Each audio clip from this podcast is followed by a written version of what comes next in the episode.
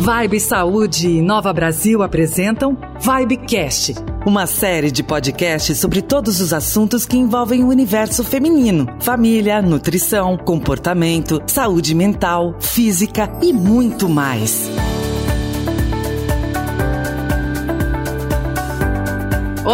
Seja muito bem-vinda a mais um episódio do nosso Vibecast. Se você não me conhece, muito prazer, eu sou a Daniele Brandi, jornalista, mãe, e hoje, puxando para o nosso tema, posso dizer que sou uma mulher apaixonada pela vida e por este podcast que é maravilhoso, onde a gente aborda muitos temas sobre o universo feminino, o universo humano, e hoje a gente vai bater um papo sobre algo que, olha, sacode os corações. Aquela palpitação, aquele frio na barriga, aquele suor assim que você não sabe de onde vem, gente. Estamos falando do quê? Da paixão, do apaixonamento, daquilo que faz o nosso coração vibrar e a gente enxergar coisas às vezes onde não tem, ou às vezes tem também. Enfim, a gente vai falar um pouquinho sobre esse sentimento que invade os nossos corações, acelera o nosso batimento e mexe muito com a nossa mente, né? Porque não é só o coração que fica mexido por conta da paixão. Paixão e apaixonamento. Será que são coisas diferentes?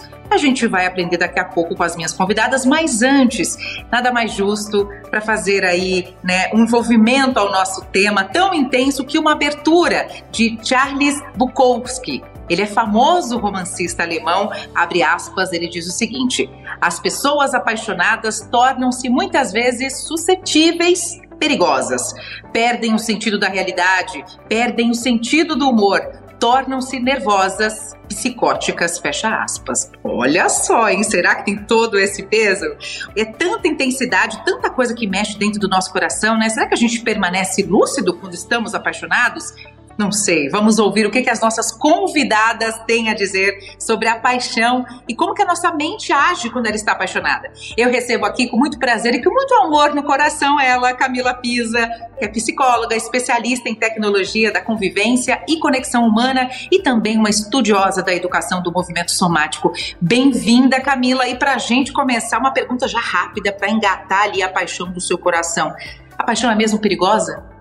Dani, feliz de estar aqui, tô com o coração palpitando. cheguei com o coração palpitando para nossa conversa sobre paixão, né? Por mais perigosa ou não, acho que o que vale é, nomear e dizer é que a paixão ela é um sentimento intenso, mas o que eu faço com esse sentimento humano, intenso, potente, profundo, marcado né, por esse grande interesse e atração por uma outra pessoa, é o que determina se ele vai ser perigoso ou não, né? Muito bem, com essa super apresentação de Camila, eu chamo mais uma pessoa para esse nosso bate-papo apaixonado de hoje, que é também a nossa psicóloga da Vibe, a Mariana Costa. Mari, como sempre, seja bem-vinda. E a pergunta também é jogo rápido. Paixão, perigo ou segurança? Dá para escolher quando se está apaixonado? É, eu acho que quando a gente está falando de relacionamento, a gente está falando de risco. Porque quando a gente se apaixona, a gente está indo em rumo ao desconhecido. Né? A gente está encontrando alguém que a gente não conhece, né? A gente está se arriscando. Cada vez mais eu vejo também que ficam cuidando o tempo inteiro para não correr esse risco. Vamos aqui aparar todas as arestas para sofrer o mínimo possível. Mas como é que a gente se apaixona sem se arriscar e também sem um nível de sofrimento, né? Pois é, e é sobre isso e muito mais que a gente vai falar no episódio de hoje. Então, produção, esse papo promete, roda a vinheta. O apaixonamento é saudável ou perigoso? Bom, para os poetas, a paixão é uma emoção que abafa a lógica, como as meninas já deram spoiler no início aqui do nosso podcast de hoje, né? Para a ciência, o efeito da paixão no cérebro é similar à do vício por droga. E para Freud, a paixão é uma forma de loucura, porque você sente coisas, delira, imagina. A paixão cega, gente, porque não se quer ver os defeitos do outro. Não é na verdade que não quer ver, que não pode ver, é que não quer mesmo às vezes, né? Você santifica o outro. É um estado maravilhoso no sentido fantástico, possivelmente um dos maiores prazeres do ser humano. E vamos falar a verdade, né? É uma delícia estar apaixonado. Vamos entender com as nossas especialistas o lado positivo e também o lado negativo da paixão, começando com você, Camila. Como é que a psicologia define paixão e como é que ela se manifesta no nosso corpo? Porque tem reações fisiológicas, hormonais, tem tudo isso, né? A palavra paixão, né, ela vem do grego patos e do latim passos, que significa sofrer falar de paixão talvez implique falar um pouco desse sofrimento. E sofrimento porque tem uma grande idealização. O que, que é essa idealização da paixão? Alguns teóricos, pensadores vão falar que a paixão é um ato bem egocêntrico, porque nada mais é do que eu projetar tudo que eu tenho, que eu imagino, que eu desejo nessa outra pessoa né? Porque antes dela mesma tá vendo toda uma projeção de coisas que gostaria que essa pessoa fosse vir a ter. Então ela tem um tempo de duração, né, naturalmente, que é o tempo em que eu fico colocando e projetando, imaginando todo esse ideal do que ela é, do que ela faz, né? A minha imaginação o tempo todo ela tá assolada pelo pensamento dessa pessoa e muitas vezes tem esse lugar também é, do não alinhamento com a realidade, que pode gerar um certo sofrimento, uma certa ansiedade também, por eu ficar o tempo todo pensando nessa pessoa, esperando ela me retornar dentro de um tempo muito encurtado, quando na verdade os tempos são totalmente distintos entre a realidade e essa expectativa apaixonada. O que eu gosto de falar também é que a paixão ela é uma experiência, né? Ela é uma experiência muito interessante. Então acho que tem um lado da paixão muito gostoso que é quando eu acordo encantada, né? Eu acordo em, empolgada, eu acordo com vontade de me fazer bonita para o outro, para outra. Eu acordo com o meu pensamento ali florido, cheio de ideias, ou cheio de romantismo. Então eu acho que existem desdobramentos que fazem com que esse fenômeno ele possa sim me levar tanto por uma via de mais sofrimento como de uma via de extremo prazer. Má, quer compor com alguma coisa? Eu acho que a paixão, ela tem esse lado que, que ela ajuda a gente, né? A, quase como se a gente fosse descansar um pouco da realidade, né?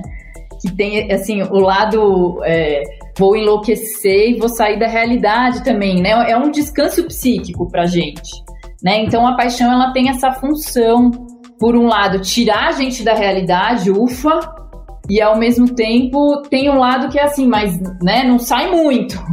Porque isso também pode trazer daí outras questões, né?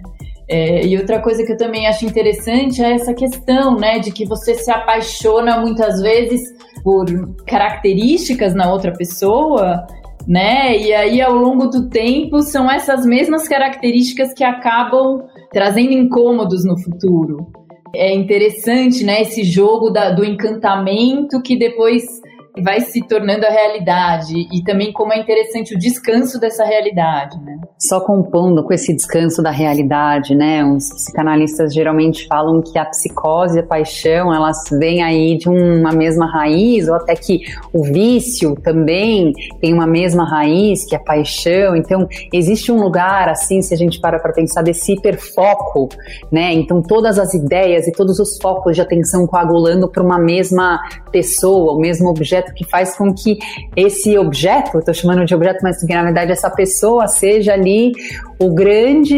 estimulador de uma série de pensamentos e sentimentos, e aí às vezes também trazendo e compondo um pouco para esse sofrimento, né? Que sofrimento é esse? Muitas vezes é esse medo de não ser correspondido, ou é essa não materialização desse romance, ou é até um senso de possível rejeição. Então, quando a gente fala sofrimento, o sofrimento vem dessa não correspondência, é isso que dá lugar, né, para essa ansiedade, esse sofrimento que a gente foi mencionando aqui e, e que a gente está compondo até agora. Vocês já falaram um pouquinho até do que eu ia perguntar é, em relação às manifestações, né, que o corpo dá, que a mente dá, que o coração dá, em relação às projeções que são feitas no outro quando a gente está apaixonado. Acho que vocês explicaram muito bem isso, inclusive com essas questões somáticas, né, em relação a tudo. Então, eu queria saber o seguinte: já deu pra gente perceber que paixão é um sentimento meio avassalador, ou seja, você começa escutando a Adriana Calcanhoto, Fico Assim Sem Você, e termina ouvindo Marília Mendonça. É meio que isso numa linha muito tênue, né? E aí nessa linha tênue, eu queria que a gente explorasse essa coisa do é saudável estar apaixonado? É, eu acho até interessante a gente tirar um pouco esse esse peso da doença, né, sobre a paixão. Assim, eu acho que muitas vezes a gente acaba trazendo muitos diagnósticos, querendo nomear Então, assim, tudo bem, o Bukowski foi lá e falou, né, desse peso todo que tem, né? Por outro lado, né, é, é, estar apaixonado é estar totalmente conectado com a vida, né? É você estar tá pulsando. Então, assim, tudo bem, tá falando da paixão amorosa por outra pessoa, né? Mas esse sentimento de paixão, ele é uma coisa muito saudável, né? Claro, assim, ele, ele não é possível de ser mantido o tempo inteiro, né?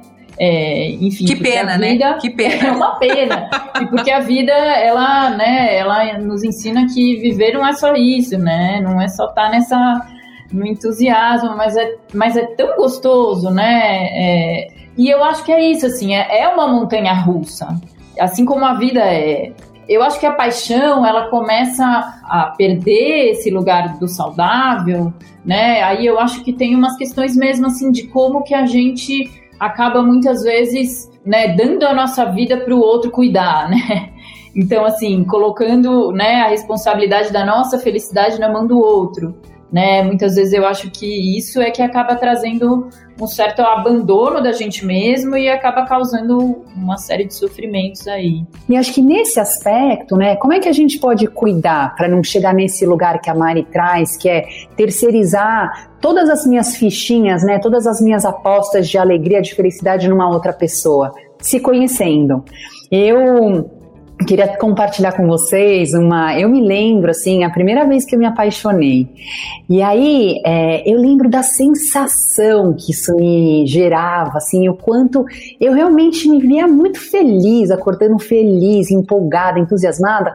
E eu lembro que eu me falei uma coisa numa certa altura que foi assim: mesmo se esse romance não der certo, Camila, eu quero que você se lembre do bem-estar e da experiência gostosa que você está vivendo. Então, eu não associei o resultado ou o êxito daquela experiência com a pessoa. Obviamente que seria uma delícia namorar com aquela pessoa. Inclusive, a gente namorou um tempão depois.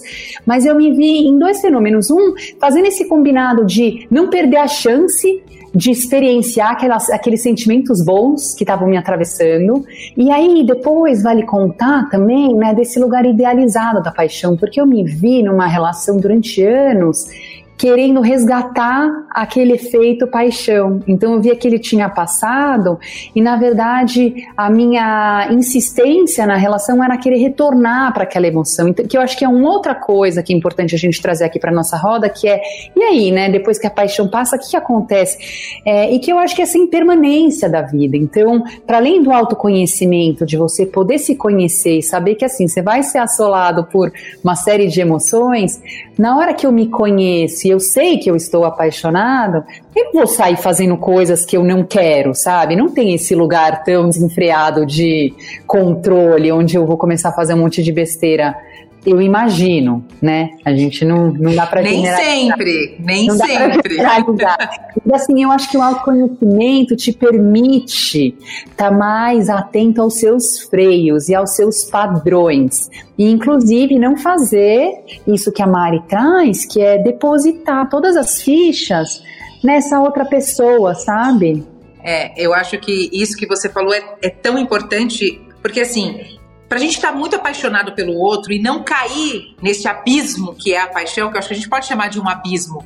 Pode ser maravilhoso, porque o salto livre é maravilhoso, como você pode se espatifar lá embaixo. Então, acho que tem que ter um, um equilíbrio. E aí, meninas, eu queria que vocês falassem sobre esta fase. Quando o amor se vai, quando a paixão se vai. Como é que a paixão pode se transformar em outros sentimentos e quais são as consequências? Depois da paixão vem o quê? Eu li um livro que chama Por que Amamos, é de um psicanalista, de um filósofo que chama Renato Nogueira, e ele traz o viés afrocêntrico do amor. Tem esse livro, tem um outro que vale muito a pena que chama O Espírito da Intimidade, que também é lindo, é de uma pensadora que chama Sobon Fusomé, e ela fala muito da importância dos rituais, mas basicamente o que eles falam é que o amor são duas pessoas com seus projetos de vida caminhando, né? Subindo uma montanha, se fazem o convite de subir uma montanha, cujo ápice é, dessa relação não necessariamente é a paixão, mas é a intimidade. Porque nesse lugar, né, para subir uma montanha junto e para fazer essa travessia, tem que ter muita vulnerabilidade, né? Eu tenho que me expor ao outro, enfim, tem que ter muito diálogo. Diálogo, né? E aí, quando a gente começa a pensar que existe um outro lugar que é a intimidade, eu acho que abre brecha para a gente entender que quando essa paixão está acabando, sobra a possibilidade biológica até, né? A, a paixão ela tem uma função biológica que é a atração, a conexão. E depois que passa, eu acho que sobra o cotidiano para ser cuidado. E nesse cotidiano tem a possibilidade de se reapresentar e de se reconhecer muitas e muitas e muitas vezes, uma vida fora. É, o Winnicott fala isso, né? Não tem o lugar mais sofisticado, né, do psiquismo humano é quando você tá com alguém, mas ao mesmo tempo você tá ali com você mesmo, né? Você consegue fazer essa passagem assim, é, sei lá, olhando nessa comparação paixão com amor, eu acho que tem esses desdobramentos, né? Tem a paixão que, se, que sobe a montanha, né? E vai se tornando o amor. E aí o amor não é assim, né? Putz, acabou a, a parte boa da história. E aí vem o amor. É, o amor, ele é essa construção, né? E é tão bonito também, né? Até porque é. eu acho que depois que o fogo da paixão, essa chama diminui um pouco, e aí ela vem para o amor, que é como vocês estão explicando agora pra gente, eu acho que querendo ou não, com conhecer o outro e com se conhecer, que é o autoconhecimento que vocês falaram no comecinho do episódio, eu acho que a tendência da gente se apaixonar por algo diferente que aquela pessoa nos mostra no decorrer do convívio e de nos conhecermos também e a gente ficar apaixonado por algo novo que a gente entendeu, que a gente sente ou é, eu acho que isso também dá esse equilíbrio, né, meninas? Eu gosto de pensar muito no relacionamento e no ato de amar, né? Como uma, mus uma musculatura viva, né? Na hora que eu tô amando, repara que é um verbo, eu tenho que estar disponível, ativamente disponível para amar alguém, não é um fenômeno que se dá ponto, aconteceu. Que eu acho que é onde muitas pessoas se frustram, porque elas acham que ou eu vou me apaixonar ou eu vou amar, ah, pronto. Se isso aconteceu, então, ai meu Deus, não tem mais o que fazer aqui. E na verdade tem sim, tem esse ato de amar, ele se devagarzinho, no miudinho, né? Desde que existe espaço, tanto interno, né? Para eu cuidar de mim, em relação e eu cuidar do outro na relação. Então repara que a gente nunca perde de vista o que eu amo chamar de eu nós, né? Para existir uma relação, precisa existir o eu e o nós, o que a Mari fala que ela se inspira por eu não me perder de mim. Então a gente começa a pensar nessa relação, nesse relacionamento, como uma oportunidade de evolução também. Que eu acho que é muito bonito pensar isso. Eu não preciso estar pronta para me relacionar. Eu posso me colocar nessa experiência assim como eu tô, e em relação com o outro, ele naturalmente vai espelhar várias coisas minhas que eu vou, algumas gostar, outras não, mas eu vou me evoluindo também nesse, nessa grande musculatura que é o amar e se relacionar.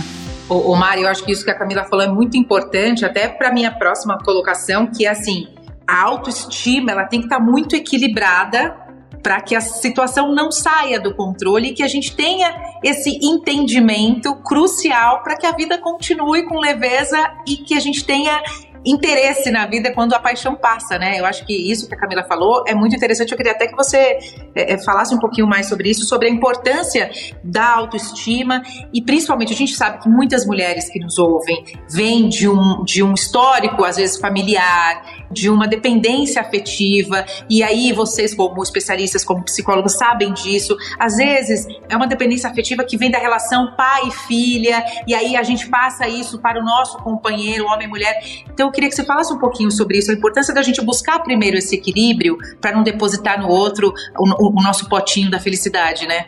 Eu acho que isso é uma coisa para ser um farol, assim, né? Da gente estar tá sempre se cuidando, né? Se conhecendo, né? Entendendo, inclusive, a forma que a gente ama, a forma que a gente aprendeu a amar. Porque a gente ama a partir da nossa história, né? A gente ama a partir de como a gente foi amado, de como a gente foi ensinado, né? A gente vem trazendo, né, uma bagagem. A gente precisa conhecer isso né? Porque isso vai ajudar a gente no processo. E assim, o que eu gosto de dizer também é que não existe essa parte que o, em que o sofrimento não vai aparecer, né? Então, assim, quando a paixão acaba, quando a gente descobre essa dependência, né? Quando a gente descobre relacionamentos que não que são tóxicos, que são difíceis, a gente vai ter que se cuidar, a gente vai ter que se olhar, a gente vai ter que tocar em feridas e talvez, né, com um pouco de sofrimento, mas o importante é poder olhar, né, poder ter esse canal consigo mesmo, né, que eu acho que tem muito a ver com esse espaço da solidão, né, que às vezes é tão difícil, né, de aprender, de, de ter aprendido na vida a ter esse espaço de conforto dentro de si, né? Porque se a gente não aprendeu, a gente vai ter que construir, a gente vai ter que aprender, porque é isso que vai dar pra gente a possibilidade de, ufa, tô bem comigo e aí eu vou poder me relacionar da melhor maneira. Não tem imposição quando se fala de paixão. Esse é o meu resumo ouvindo essas maravilhosas hoje. Não tem um resumo, não tem fórmula mágica, não tem receita milagrosa. A paixão ela é vivenciada por cada um de uma maneira diferente, né? Para a gente encerrar o nosso papo, eu queria falar o seguinte: a gente esquece os limites que a gente estabelece, às vezes esquece de quem nós somos, presas, né, no que a gente acredita ser o melhor sentimento de todos e tal. E justamente para que ele não perca o seu encanto, eu queria pedir para vocês, meninas, minhas convidadas de hoje, nas suas considerações finais, falarem sobre a dose certa da paixão. A gente sabe que não tem fórmula mágica, mas existe um jeito da gente sofrer um pouco menos? Eu acho que é importante a gente lembrar de que a vida é um risco e de talvez é, não ter tanto medo desse sofrimento de se relacionar. E olhando para os sentimentos, né, e para as questões, por exemplo, a paixão, ela não é ou só boa ou só ruim. Não, são experiências, né, que contêm pedaços muito maravilhosos, pedaços que não são tão legais, né? Mas essa é a vida, essa é a realidade da vida, né? E isso que é a, a experiência é, rica, né? Maravilhoso, Mari. Eu fiquei pensando e ainda citando né, essas leituras desses relacionamentos pelo viés afrocêntrico, me veio a importância de duas coisas. Uma da rede de apoio, a famosa rede de apoio. Então, de ter pessoas com quem eu posso contar e para onde eu posso voltar é, acho que já um, um ponto. E o outro, é, eles nesse livro, né, no Espírito da Intimidade, fala muito do espírito, quanto a gente entende que existe um invisível, né, né, um invisível regendo as nossas vidas, que nem sempre a gente vai estar no controle. Na verdade, o controle é uma grande ilusão, a gente já falou disso aqui. Então, lembrar que eu fazer entendendo que isso vai me melhorar como pessoa, porque a gente está se deixando atravessar pelas emoções, e as emoções têm muito a contar para a gente, sobre a gente mesmo e sobre a experiência humana mesmo. É algo que me dá um certo quentinho de falar assim, vamos lá, sabe? Eu vou mergulhar nesse viver, isso com certeza vai me trazer experiência que vai me trazer mais facetas de encantamento da vida. E aí eu me sinto mais segura para poder seguir, às vezes cair, tropeçar, mas depois levantar, sabendo que, que eu estou fortalecida por esse entorno.